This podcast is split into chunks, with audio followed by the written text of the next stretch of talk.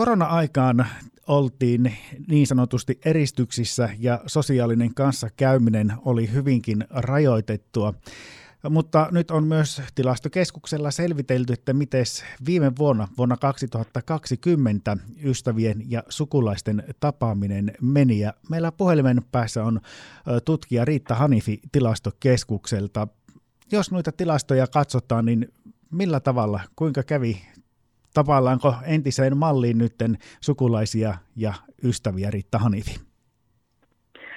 No näyttää siltä tilastojen valossa, että ei tapailla entiseen malliin, eli kyllä sekä sukulaisten että ystävien tapaaminen vähentyi ihan merkittävästi vuonna 2022, kun verrataan vuosiin 2015 ja 2006.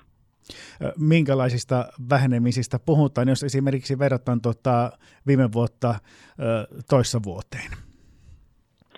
No kyllä, on ihan merkittävää vähenemistä, eli esimerkiksi vuonna 2022 toisessa kotitaloudessa asuvia sukulaisia, niin noin kerran viikossa tapasi 43 prosenttia 16 vuotta täyttäneestä väestöstä, kun vielä vuonna 2006 tapasi 60 prosenttia 16 vuotta täyttäneestä väestöstä tapasi sukulaisia vähintään kerran viikossa.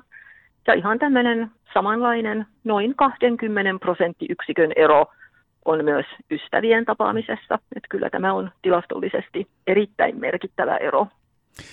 Riitta Hanifi, tutkija tilastokeskukselta. Mistä tämmöiset lukemat sitten johtuu, että entistä vähemmän sukulaisia ja ystäviä nykyaikaan tavataan? Niin, tämä on aika vaikeakin kysymys.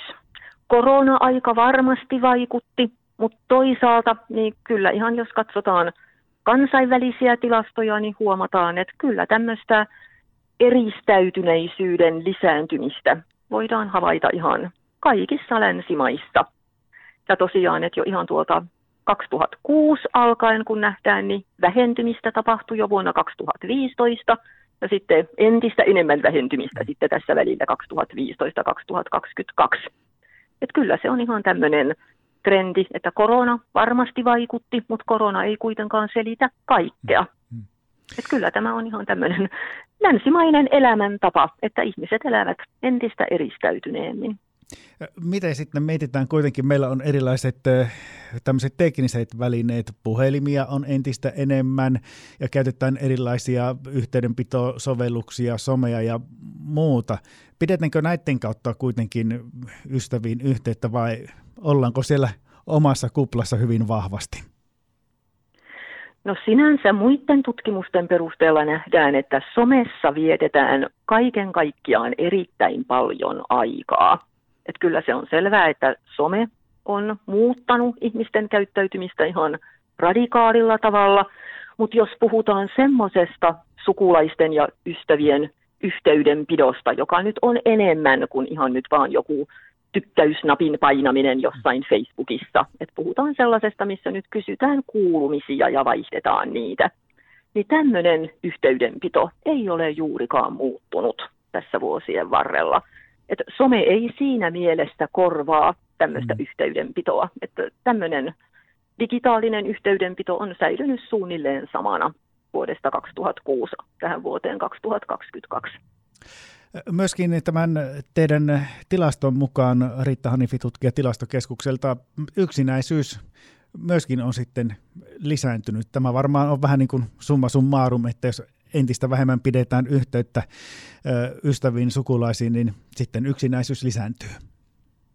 Kyllä, joo. Tosiaan tämmöinen jo maaliskuussa julkaistut tutkimustulokset osoittaa, että yksinäisyyden tunne tosiaan on lisääntynyt ja erityisesti kaikkein nuorimmat, eli 16-24-vuotiaat, ja sitten myös kaikkein vanhimmat, eli lähellä 80-vuotiaat ja sitä ylöspäin, niin he tuntee olonsa kaikkein yksinäisimmiksi.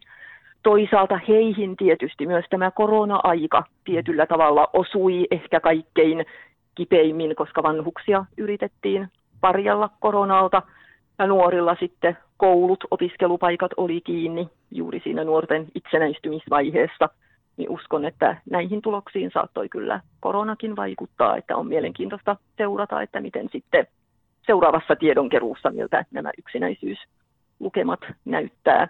Mutta kyllä varmasti oma osuudensa on myös tämmöisellä elämäntavan muutoksella, että ihmiset todellakin elävät eristäytyneemmin mm. kuin ennen, niin totta kai se ainakin tämmöisissä niin sanotuissa haavoittuvissa ryhmissä niin tuottaa enemmän yksinäisyyden tunnetta. Tutkija Riitta Hanifi tilastokeskukselta, tuossa mainitsit, että tosiaan nuoret kokevat sitä yksinäisyyttä ja toisaalta sitten iäkkäämmät ikäryhmät myös. Mutta onko nähtävissä sitten tässä ystävien tapaamisessa ja muussa samanlaista, että voiko verrata näin, että nuoremmat pitää vähemmän yhteyttä ja myöskin sitten se yksinäisyyden tunne on suurempi vai onko ikäryhmissä sitten eroa, mitenkä sukulaisiin ja ystäviin pidetään yhteyttä ja tavataan? Tota, on eroja ikäryhmittäin kyllä ja siinä aika mielenkiintoisestikin, että nuoret pitää eniten yhteyttä nimenomaan ystäviin, mikä nyt tietysti jotenkin on luonnollista, että siinä itsenäistymisvaiheessa nuorille ystävät on tärkeitä. Sitten taas iäkkäämpi väestö, 75 vuotta täyttäneet, niin he suosii tätä sukulaisiin yhteydenpitoa. He pitää viikoittain eniten yhteyttä sukulaisiin, kun sitten taas ystäviin he pitää yhteyttä ehkä vähiten. Mutta toisaalta sitten myös ikääntyneissä on paljon heitäkin, joilla ei ole oikein, he ei ole ystäviä eikä ole sukulaisiakaan, mikä sitten tietysti usein johtuu tästä korkeasta iästä että saattaa olla, että sukulaisia ja ystäviä ei ole sitten enää elossa. Jos Riitta Hanifi tutkija mietitään sitten sukupuolieroja, eroako yhteydenpito ja tapaaminen ystäviin sukulaisiin sitten miesten ja naisten kesken? Kyllä löytyy eroja. Eli voidaan sanoa, että naiset pitävät enemmän yhteyttä sukulaisiin ja miehet taas pitää enemmän yhteyttä ystäviin. Että siinä on ihan selkeä ero kyllä.